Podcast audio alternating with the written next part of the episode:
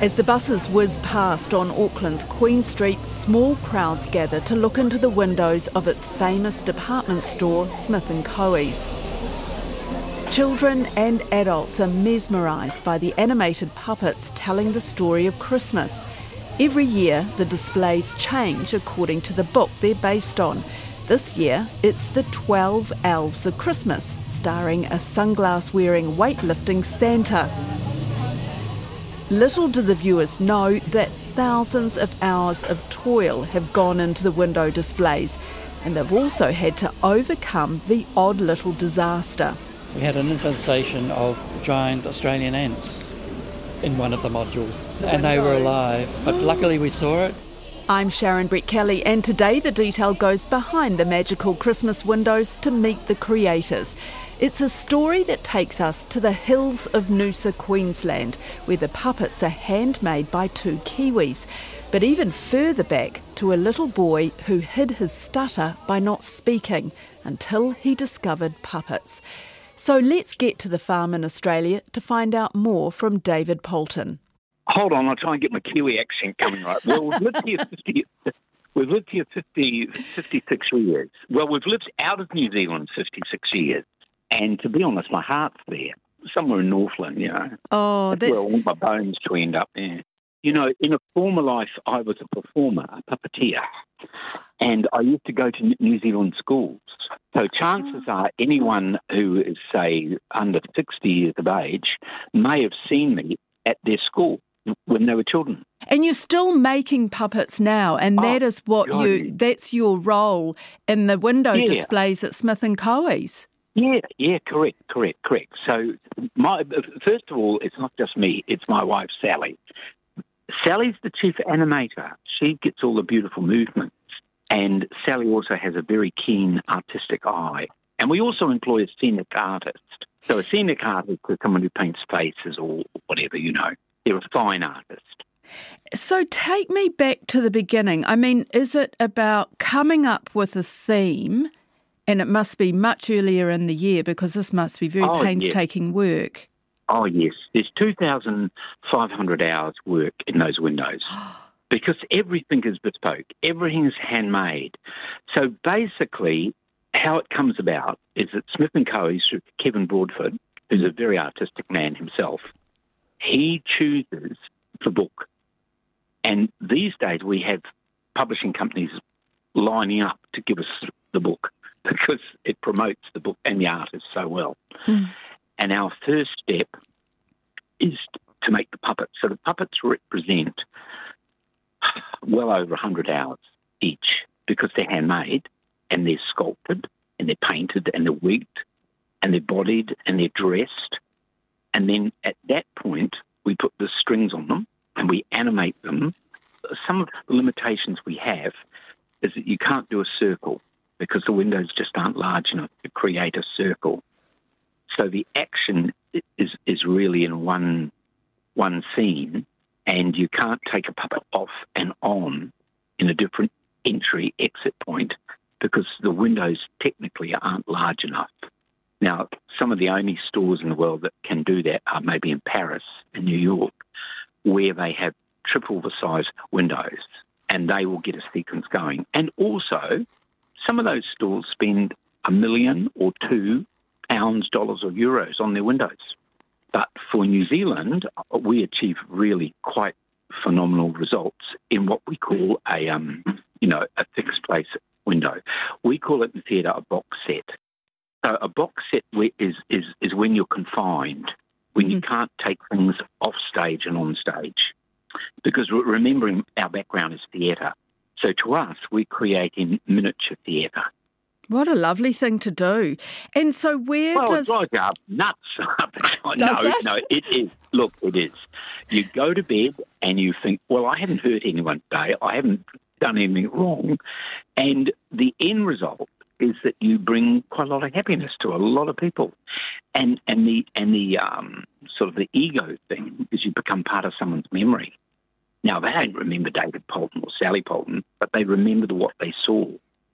And I meet people now who saw those windows 17 years ago, who were then kids and now young adults. And you meet, and I said, "Where are you from? Auckland? Oh, yeah, yeah. Ever see the Christmas? Oh, yeah. I used to go. My mum, dad do take me, and they can tell you 15, 16, 17 years later what what the window was about. Oh. Amazing. Why does it drive you nuts? Oh no! I mean, that's just well, no. The logistics. It becomes a twi- well, well. Hold on. It becomes a twenty-four hour thing when you're creating them. You can't help thinking. You don't think of much else. You just trying to work through the challenges. and and so it's stimulating. Yes, And you and- wake up at three o'clock in the morning and say, "Oh, I know how to do that." and you're actually doing the making yourselves at, at your place out there outside of Noosa. Absolutely. Yeah, absolutely. On our little farm, yeah. Um, we have a big shed. We have a, a 500 square metre shed, and then we have a, a standalone art studio where we do the fine work in the art studio, which is the size of a four car garage. And um, we can actually set all the windows up in that. So we do the we do the big hard woodwork work and the engineering in the other shed, and then when we get to the fine stage, we come into what we call our studio.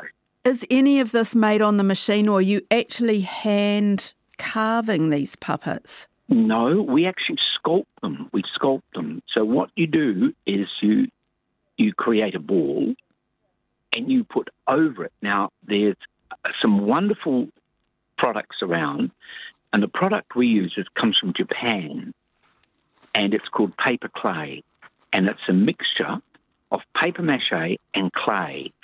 And the Japanese use it to make dolls. You know, they're lovely porcelain-looking dolls. Mm.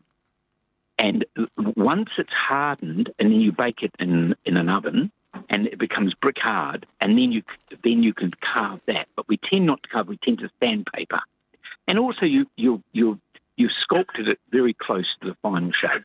And then you've got a specialist who paints them. Yes, we've got a very wonderful ex-New Zealand painter.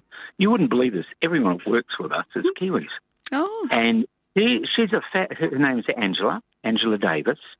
And Angela comes from Hamilton, but she's lived in Australia and Canada a long time. And she is a full time artist. That's her job. So she works for us about half half of her year. She paints for us.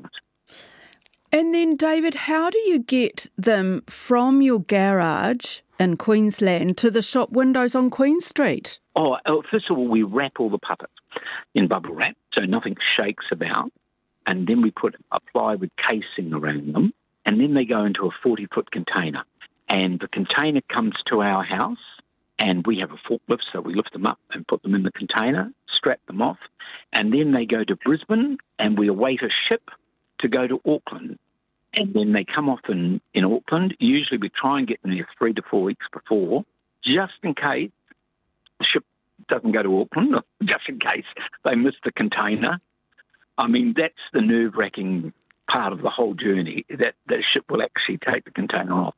Because we have had in the past the ship coming to Auckland, they didn't take container off and it went back to Taiwan. and it comes back again, and we got it like the night before. Oh my god! So that so so, so that last bit of transportation is where you think, oh my, fingers crossed, fingers crossed. Anyway, it, it has got there, and Smith and Caughey's led by Kevin will unload them and put them in the windows, and then I normally come to Auckland to undo them and get them going. And I also have two great friends in Auckland that I went to school with at Kelston Boys High School and Glen Eden Primary School.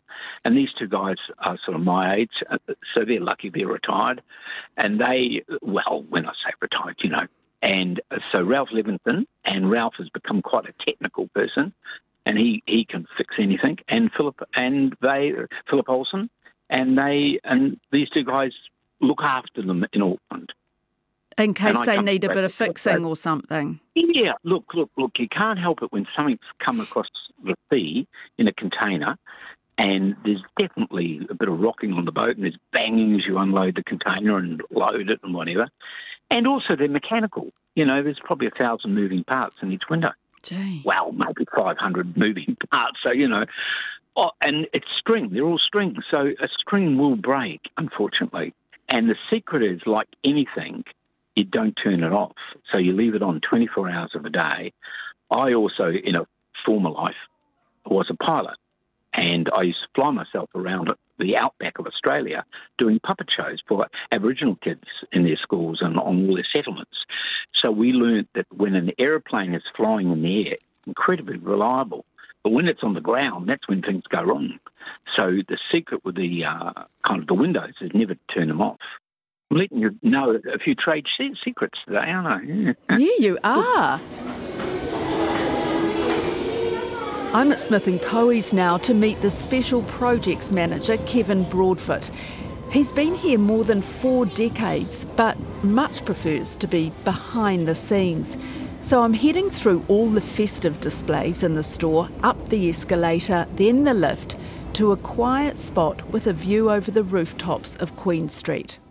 The last time I see the windows is late August, very early September when the windows are basically 90% finished. So I shoot over to Noosa and again spend three to four days with David just on finishing touches, um, which I know he you know really looks forward to because again, you know when you're working on something creative, you can get so close to it that you don't sort of see you know where there may be a few gaps or there just might be needing something needs a bit of fine tuning. So I'll come in, I guess, with fresh eyes you know, book in hand, and we will go through it like with a magnifying glass basically to make sure everything is fine. So do you actually sorry, do you actually look at it with a magnifying glass or not? Well, You're... what I it's a bit of an exaggeration. No, I mean we go through it absolutely detail by detail. I sit on a low stool um, so that I'm the same height as a five year old. So I'm trying to look at the windows through five year old eyes. So uh, that's the perspective that I like to look at in that late stage of the window development. Yeah. yeah. And that's the last time I see the windows until they arrive here in Auckland, um, sort of latish um, October, all sealed on a truck and wheeled into the windows. So uh, once the fronts come off on that night, that's when I see them again. Right. So, what yeah. what night is that? it takes David um, two to three days basically to un- open everything up. He usually is here on the Tuesday of after Labour weekend, mm-hmm. and then we open the windows officially on the Friday of that week. What's that feeling like? It's it's nerve wracking to be honest. Yeah. Even after all these years. Yeah, I, I, don't know what it is. You know, we've made the choice of the story. I've seen it in its development. It's looking good, but what's the end product? you know, what's the reaction going to be? Those are the, the nerves, where and the nerves is, start to jangle. Yeah. Right. Yeah. What is the reaction? Well, I stand on the footpaths for a couple of hours um, once the windows have been opened, and even though it's what we say is just a quiet opening, we don't do a big fanfare with it. It's like a magnet. As soon as people see the curtains are down, the lights are on, the puppets are moving, it's just phenomenal. Um, people coming up to the windows, huge, huge smiles on their faces. You know, um, the worries of life seem to have just disappeared the minute they've seen these windows.